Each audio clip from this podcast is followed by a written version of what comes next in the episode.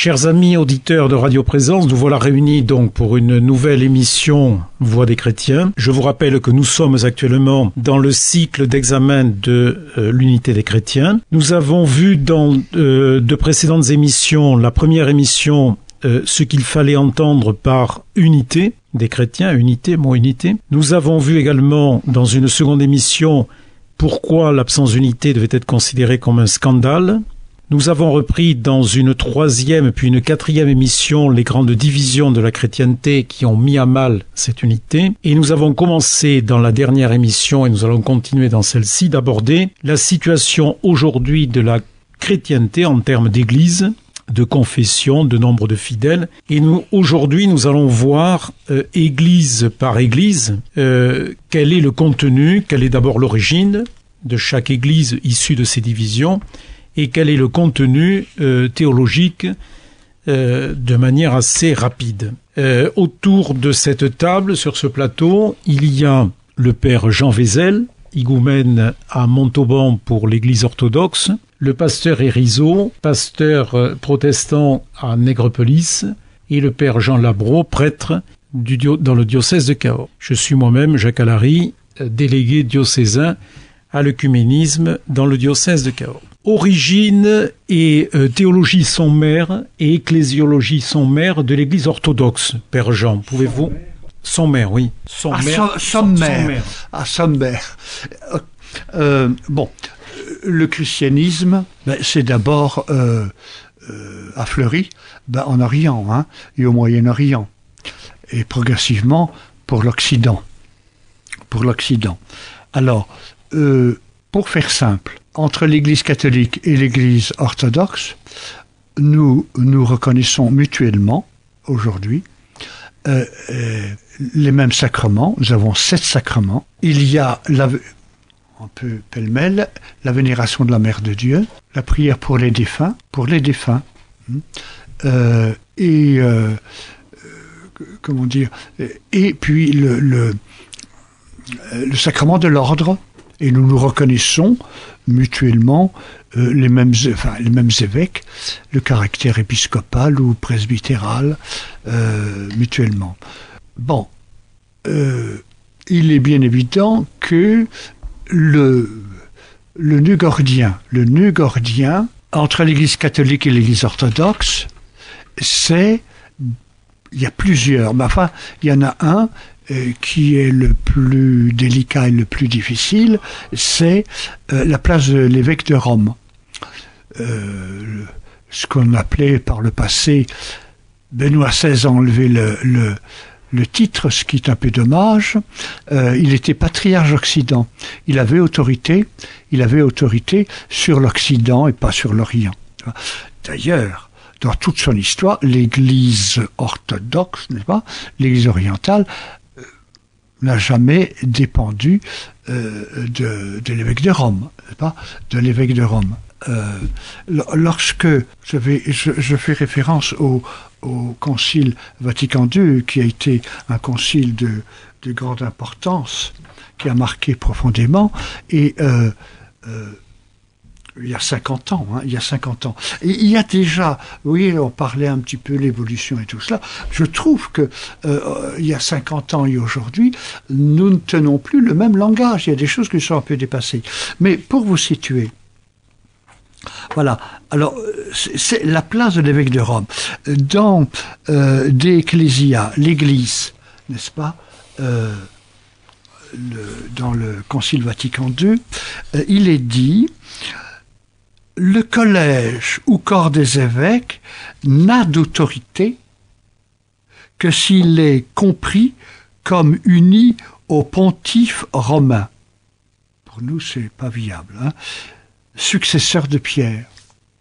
Euh, Père Jean, excusez-moi, si vous permettez, ça, on le verra dans les divisions. Euh, qui, qui, nous séparent. Là, pour l'instant, c'était, je voudrais faire un résumé assez global et sommaire, pour reprendre mon terme de tout à l'heure, de nos ecclésiologies et de nos théologies et de nos origines différentes. Alors donc, on a bien compris que pour l'Église orthodoxe, euh, l'origine donc c'est l'Église d'Orient, hein, euh, les, la description sommaire, c'est qu'il y a sept sacrements et qu'il n'y a pas donc de primauté euh, quelconque au niveau de. Mais par contre, il y a des patriarcats. Oui. Voilà. Euh, il aurait peut-être fallu préciser les patriarcats et puis on passera à l'Église catholique. Si vous voulez, au début, au début, dans le premier premier millénaire et même après, il y avait cinq patriarcats de par le monde. Hein, C'était des régions. Pour l'Occident, il n'y avait qu'un patriarcat qui était Rome. Hein. Vous aviez Constantinople, euh, Moscou est beaucoup plus tardif. Euh, Antioche, Jérusalem pour commencer parce que c'est là où le christianisme est, né. Donc c'est un système patriarcal. Mais si vous voulez le, le mode de fonctionnement, euh, vous avez un patriarche, à l'intérieur d'un diocèse. Ça, c'est pour une région ou un pays. Hein. Euh, prenons par exemple, je prends un petit pays orthodoxe aujourd'hui, c'est le même système. Euh, la Roumanie, ben, il y a un patriarche, il y a un patriarche, mais euh, le patriarche n'a pas tout pouvoir, c'est ça, c'est pas viable. Il est le premier, je dirais, dans son diocèse, il est primus inter pares, c'est le premier parmi les égaux, les égaux, les évêques. Donc, il est le premier, et il y a des synodes d'une façon assez régulière, réunissant les, surtout les évêques avec le patriarche et les prêtres et des laïcs, parce que ça c'est important, ça a toujours fonctionné, pour décider de certaines choses importantes, pas sur la foi. La foi c'est c'est les conciles. Hein mais, voilà. Mais de lui-même, il ne peut pas. Euh, c'est pas le même fonctionnement, fonctionnement que l'évêque de Rome, bien que ça a beaucoup évolué en Occident également. Hein. Donc pour l'Église catholique ou les Églises catholiques, Père Labro, si vous pouviez nous parler de, nous récapituler un petit peu quelles sont les Églises latines et de rite oriental, et également les sacrements et ministères, mais très rapidement brossés. Oui. Alors l'Église de Dieu a été fondée pour être dans le monde le peuple qui vit et qui témoigne de l'Alliance. On lui donne indifféremment le titre de communauté de l'Alliance, corps du Christ, peuple de Dieu, Église sacrement. L'Église catholique désigne souvent l'ensemble des chrétiens unis au pape. Cela évoque d'abord l'expansion géographique, elle n'existe que réalisée en des lieux divers, parmi les peuples de la terre, où sont constituées les églises particulières, diocèses, paroisses. On parle plutôt d'églises diocésaines, confiées à un évêque. Dans les diocèses, comme dans l'église universelle, il y a divers types de communautés ecclésiales. Parmi ces communautés de fidèles, il faut noter des paroisses, les paroisses. On peut évoquer alors des, églises séparées de Rome au Ve siècle, mais des églises, l'église maronite par exemple, une église orientale rattachée à Rome, ainsi nommée parce qu'elle remonte à Saint-Maron, qui l'organise pour échapper aux vexations des Jacobites et des Melkites. Elle comprend quand même un million de fidèles, surtout au Liban. L'église chaldéenne, issue des églises nestoriennes séparées lors du concile de Chalcédoine. Elle est unie à Rome et se situe en Mésopotamie, c'est-à-dire l'Irak. il y avait 200 000 chaldéens. L'église melkite, qui est la fraction la plus importante de l'église uniate, un nom donné par les monophysites après Chalcédoine toujours, aux chrétiens de Syrie et d'Égypte. Elle compte 40 400 000 fidèles, dont 150 000 en émigration. Et trois églises monophysites, séparées après Chalcédoine toujours, c'est les Coptes, 7 millions en Égypte, 14 millions en Éthiopie, les Syriens, rattachés à Rome, ils seraient 300 000 en Syrie. Je ne sais pas aujourd'hui. Et puis les Arméniens, en Arménie soviétique et en Cilicie turque. Ils sont 120 000 dans le pays et 1 million 200 en émigration. C'est extraordinaire. Voilà. Pour ce qui est de la doctrine, Dieu a créé l'homme à son image et ressemblance. Il a fait alliance avec son peuple. La loi de cette alliance n'est pas une suite d'interdits, mais plutôt une loi de sainteté, de liberté et de vie. Et elle s'articule sur l'amour de Dieu et du prochain. En, Christ s'accomplit la promesse faite par les prophètes. Jésus est l'homme au cœur nouveau.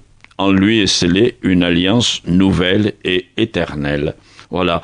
Alors, c'est vrai qu'il n'y a pas de vie chrétienne sans vie sacramentelle. Nous comptons sept sacrements, le baptême bien sûr, la réconciliation, la confirmation, l'Eucharistie, le mariage, l'onction des malades et l'ordre.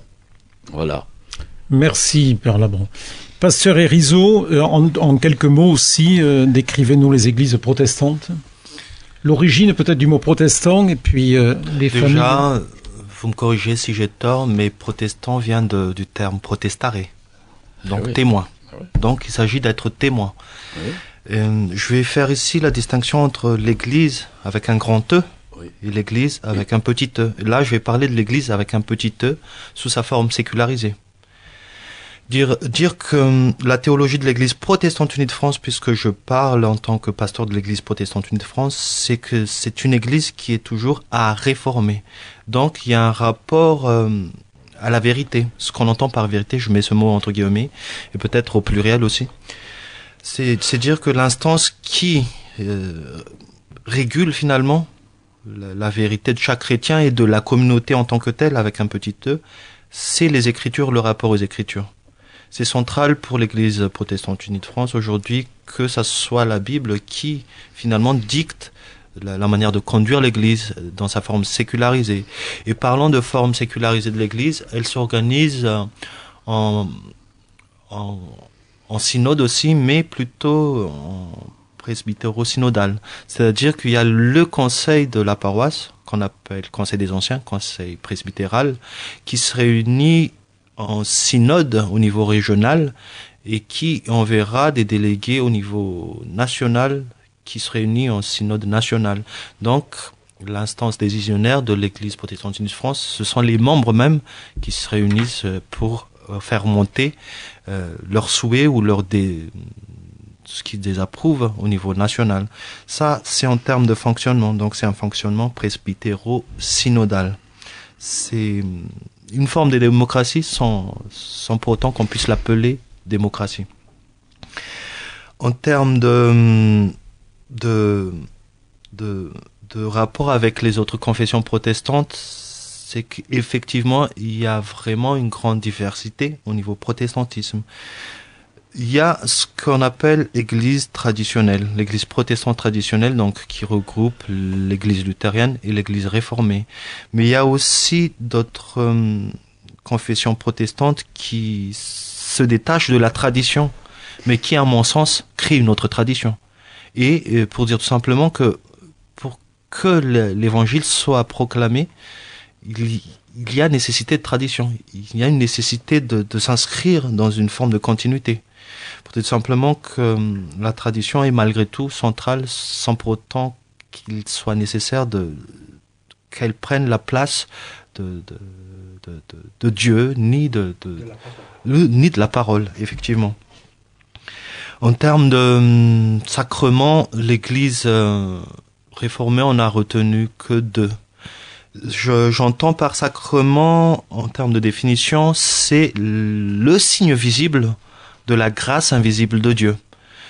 Euh, on peut se questionner aujourd'hui, je questionne l'Église protestante unie de France, et c'est ma, ma réflexion personnelle, qu'est-ce qui est visible dans les sacrements que nous avons retenus aujourd'hui? Donc pour le baptême, c'est l'eau. Pour la communion, donc la Sainte Seine, c'est le pain et le vin.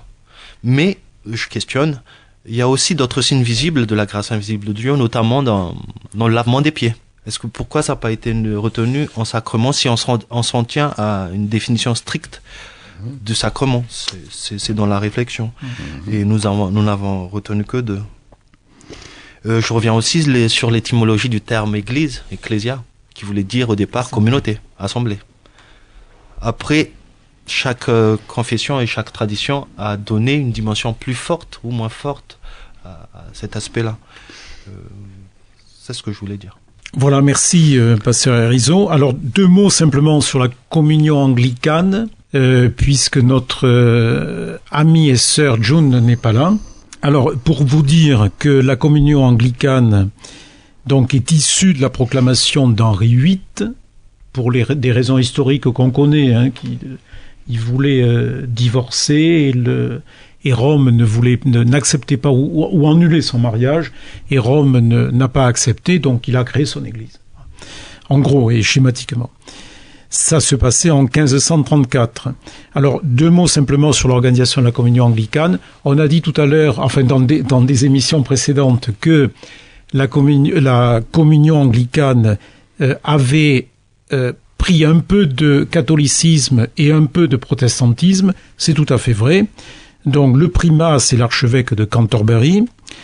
La doctrine, donc à la fois catholique et protestante, chaque église a sa propre liturgie et elle est organisée un peu comme euh, l'église catholique en paroisse, doyenné, archevêché, évêché. Voilà.